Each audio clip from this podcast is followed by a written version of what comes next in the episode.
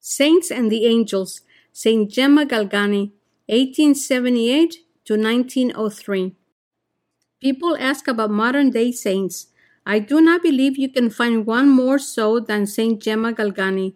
She was born at the end of the 19th century and died at the very beginning of the 20th. When she was born, many people were immigrating to the New World with hopes in their hearts for a new and better life for their families. In the century in which she died, the world would become so self centered and sinful it would develop means of destruction that will kill 26 billion babies in a matter of 16 years by abortion. Rulers will turn deadly gases and bombs on innocent people, including their own countrymen, and dare to call it a holy war. We tell you this as this is a story about the battles of St. Gemma's guardian angel and the fallen angels. I believe without our guardian angels, we would not be writing this and you would not be reading it. The various gifts Gemma possessed and the very apparent involvement of her guardian angel in her life were tested and retested by her very reliable and holy spiritual director, Father Germano di San Estanislao. Bob and I, along with our family, first heard of St. Gemma when we visited Lucca, Italy in the late 1970s. We saw firsthand many of St. Gemma's writings that had been smeared by the devil. There is on display in her convent till today a page where you can see a black hoof print on one of her letters. Again, visibly present to attest to what she wrote in her autobiography. St. Gemma had a personal relationship with her guardian angel. She could see him with her own two eyes, those of her body. They were friends. They talked to each other, they prayed together. He watched over her as she napped. She wrote, Jesus, true to his promise that he would never leave us alone, gave her a guardian angel who never left her side. She made an entry in her diary. This evening, after my confession to Father Vallini, I felt agitated and disturbed. It was a sign the devil was near. She went on to say he was very small, but what he lacked in stature and girth, he more than compensated for in his revoltingly hideous appearance. Saint Gemma felt herself becoming paralyzed by fear. She continued to pray, only more so. Then she felt punches pummeling her back and shoulders. Although at times she thought she would faint from the pain, she never stopped praying. The enemy did not let up for a good half hour. It seemed her guardian angel was not with her, she thought. Or as Saint Catherine of Siena said to Jesus, How could this have happened? When her angel finally appeared, he asked her why she was so upset. She begged him to stay awake as she slept. She pleaded that she was terribly frightened. He argued playfully he had to sleep too. She countered, Angels do not sleep. He insisted, a twinkle in his eye, that he had to rest, angel or no, and he wanted to know where. As she slept, he spread his wings above her head and remained there all night. When she awakened the next morning, always true to his word, there he was. St. Gemma wrote of these experiences in her diary at the direction of her spiritual director. She was 22 years old and had already received the stigmata. As with so many of us, to whom the Lord gives gifts of one kind or other, St. Gemma thought everyone could see their guardian angel. She was quite shocked when she discovered this was not so. At times, it is necessary to know that God treats each one of us individually, or else we do not appreciate the magnitude of every gift He bestows upon us. She made an entry in her diary on July 23, 1900. She wrote of a bout she had had with the devil. She spoke of the disgusting temptations she'd suffered. She said she found all temptations repulsive but those against holy purity made her feel even more miserable. Having taunted her, the devil left her, and her guardian angel returned. He consoled her. He told her she had done nothing wrong. The sin is not in the temptation, but in the saying yes to it. Relieved, she turned to him. Where had he been? He was supposed to stay with her at all times, protecting her. Fine guardian angel he was. It was at times like this, she complained, when she most needed him. Smiling at her as if she was but a little child, he said that he was with her during the entire battle. He is always with her, hovering over her, protecting her. He promised her that our Lord Jesus would visit her that evening. The angel dictated to St. Gemma some very simple guidelines on how to conduct her life, what he expected of her. One of the things that I found notably interesting was, he said, to never offer your opinion unless you are first asked for it. He instructed her it was wisdom to admit you are wrong before someone else brings it to your attention. Another admonition was to be cautious what she looked at. With what we watch on television and see in the magazines, the angel's words pierce us like an arrow. The eyes are the mirror of the soul, but they are also the lens of the soul. What they see is recorded in our memory. We do not often know why we are depressed at times. Suddenly, a married man or woman says to his or her spouse, I no longer want the responsibility of family life. I have to live for me. I deserve more. I, I, I, the ego, the looking at self to the exclusion of others. One day, our young priest told a second grade class preparing to receive their first sacrament of penance that the cause of all sin is selfishness. And yet, that's all our eyes see and learn on television. He also said that these eyes that we expose to all subtle and sometimes not so subtle forms of sin are the same eyes that one day will gaze upon heaven and our Lord and His Mother. It makes you want to cry. Can I look into your eyes, Jesus? Will you see what I have seen? We know He will and does now. Will that stop us? As you walk closer to the Lord on the way to His kingdom, you will find your spirit becoming more and more troubled by what you see and hear to the point of so much pain you will no longer be able to watch what you have been viewing in the past. Do you perhaps have a guardian angel who wants to warn you? Or is he warning you right now? St. Gemma's angel did not go easy with her. Nothing passed by him. No transgression was too small or too trivial. He knew her every thought. Whenever her mind wandered as she prayed, he punished her promptly and thoroughly. He did not hesitate to reprimand her when he judged it was necessary. Was it that the angel knew he did not have that much time, as this little saint will not live to an old age? One day, the angel looked at her so severely she began to cry. How could you commit such faults in my presence? He scolded, his eyes boring a hot coal into her soul.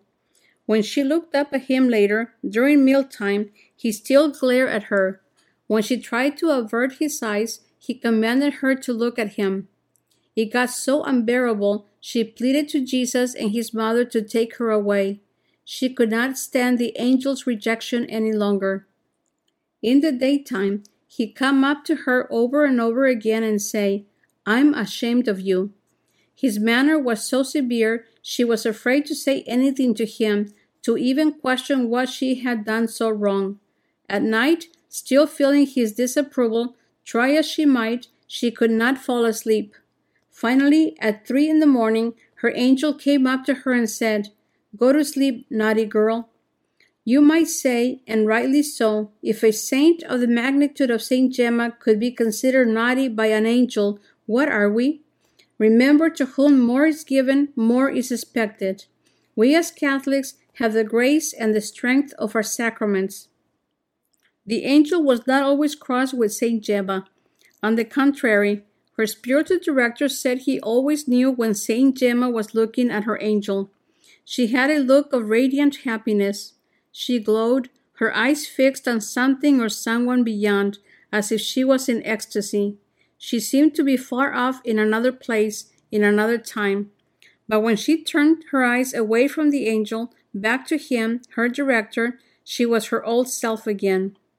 Padre Pio was known to tell his spiritual children to send their guardian angels to him. In the case of Saint Gemma, she not only sent her angel to her spiritual director with a message, but her angel will return with a reply. He traveled as far as from Lucca to Rome, approximately 226 miles, and at times even farther. It seems with all the true mystics we have studied, they always were ready to have their visions tested. They prayed the apparitions were of God and not a manifestation of the devil or of their own minds. Any doubt, whether their own or someone else's, they always turned to their spiritual directors for advice. When someone implied that possibly this gift, that of her angel delivering messages to and bringing back responses from her director, might be the work of the devil, St. Gemma immediately brought the matter up to her director for his discernment.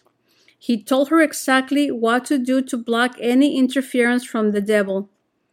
Testing her angel, he directed St. Gemma to order her angel not to deliver any more messages.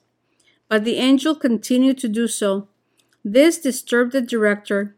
He enjoined St. Gemma to pray to Jesus and her angel that some signs be sent, so he might believe this was the work of the Lord and not the enemy. Needless to say, he received the signs, and the angel continued to deliver St. Gemma's messages like clockwork. The day St. Gemma received the five bleeding wounds of our Lord Jesus, her angel was not only by her side, he gently and lovingly cared for her needs. She wrote in her diary, There was a pain in my hands and feet and side, and when I got up, I saw they were dripping blood. I covered them up as best as I could and, with the help of my angel, climbed into bed. He was always there for her. She spoke often of their times together as she would speak of a best friend or a brother. In one of her letters, she spoke of the angel coming to her just before she began to suffer one night. She said she and her angel had been adoring the Lord in all his glory and magnificence. Suddenly, she felt such remorse for her sins, she wanted to run away from her angel. She was so ashamed. She agonized for what seemed like an eternity. Then her angel lifted her up, comforting her, arming her anew with strength for the battles ahead. He held two crowns out to her, one of lilies and one of thorns. He asked Saint Gemma which crown she chose. She replied, She desired that of Jesus. He handed her the crown of thorns. She wept tears of happiness. She had been chosen to share the Lord's crown.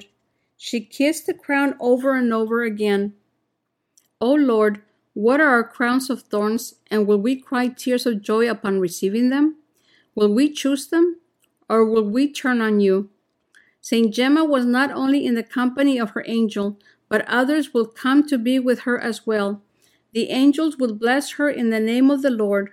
They will pray together. One morning, when she awakened, her director's angel was still not there. Having had the angel with her and her angel the night before, when she had fallen asleep, she started to weep uncontrollably. She asked her director if he would please tell his angel if she had done anything to offend him, she was sorry and would never do it again. Would he please send him back? She said she loved him even though he was more strict with her than her own angel. Have you ever been in a situation where you did not want to go somewhere or see some show, but felt helpless to get out of it? Well, the saints before you also had these struggles. One night, St. Gemma's aunts and sister asked her to join them. They said the distraction would be good for her. She wanted to stay home and pray. She was torn between her family and her angel. She knew the wishes of her angel, but she felt obligated to obey her family. She later wrote to her director she judged her angel was not happy with her decision as he did not accompany her. She had such a close relationship with the angel at times she was overheard by her director arguing with him, insisting upon having her way. She took such liberties, her director cautioned her to use respect when she spoke to her angel. After all, he held a position above all humans, except Mary. From that time on, she was more careful. Her angel was with her when she was preparing to go to confession, reminding her of faults she had not confessed. One time, he gave her those same severe looks we spoke of before. This time, it was that she had hidden some of her visions and experiences from her confessor. She had not wanted to talk about herself, judging this might be construed an act of pride. The angel's look sent her back to make a new and more complete confession. When she met the angel, as she stepped out of the confessional, he was smiling. The night before, she had not been feeling well. His smile now brought new life to the death she felt overtaking her during the night. The devil appeared to her, dressed as a guardian angel. She later told her angel, although the devil was dressed like an angel, she had not obeyed him. Had she some knowledge of who he really was? She did not hesitate to remonstrate the angel at this time. Do not loan him your clothes anymore. Let him dress as the devil he is. In the lives of the saints and those trying to become saints, the devil very often comes disguised. He does not even have the courage to appear as he is. He has to cheat and lie. Saint Gemma lived her 25 years on this earth with the gift of seeing, hearing, and feeling her angel beside her. Her story is one of pain and ecstasy, not unlike that of the other saints. She suffered emotionally from those who made fun of her, disbelieving her ecstasies, judging her mad at best and a fraud at worst. She had never ending physical suffering as a result of very poor health. Once on the point of death, she was cured by an apparition of Saint Gabriel of the Sorrows. She was disappointed in life. She had wanted to be a passionist nun, but although she had been cured, her medical record prevented her from being admitted into the order. At the end, after a long and very painful illness, our Lord and His Mother called St. Gemma home. Saturday, April the 11th, 1903, St. Gemma peacefully breathed her last sigh. Because of the accounts of her life written by her spiritual directors, people began to pray for her intercession shortly after St. Gemma's death. Rather than enhance her cause, it met much opposition because of the phenomena and extraordinary occurrences in her life. Although it seemed it would delay all attempts to proclaim her a saint, the Congregation of Rites did declare that Saint Gemma was worthy to be declared part of the communion of saints because of the Christian virtues she practiced in a most heroic fashion. They have never passed judgment on any of the phenomena, or, as we like to say, the miraculous occurrences in her life. In 1933, she became Blessed Gemma. In 1940, the church had a new saint. Saint Gemma has a tremendous following and not only in her native Italy, but in the rest of the world. There are many saints and beatas who have had experiences with the angels, as well as religious and laity. We could dedicate an entire book to the intercession of the angels in the lives of humans here on earth. Perhaps we will one day if the Lord gives us time. We pray that you'll read about these saints' lives in their entirety. We have only been able to give you thumbnail sketches of their lives with particular emphasis on their encounters with the heavenly host. Most of the saints we've either written about or will be writing about them in our forthcoming books. Remember they are your heritage, your relatives. Take advantage of the gift of their lives. They were lived for you. Please load our free Bob and Penny Lord app. Here's how to download our free Bob and Penny Lord app. Simply with your iPhone or Android device, go to the App Store, search for Bob and Penny Lord app, and download it. It's that simple here's what you can do with our free Bob and Penny Lord app. Number one, the, there's a link to our marketplaces, our websites, uh, our uh, blog, and this podcast. The second link is to our Bob and Penny Lord TV channel, where you can access all of our videos as seen on EWTN, plus a whole lot more. Thank you very much.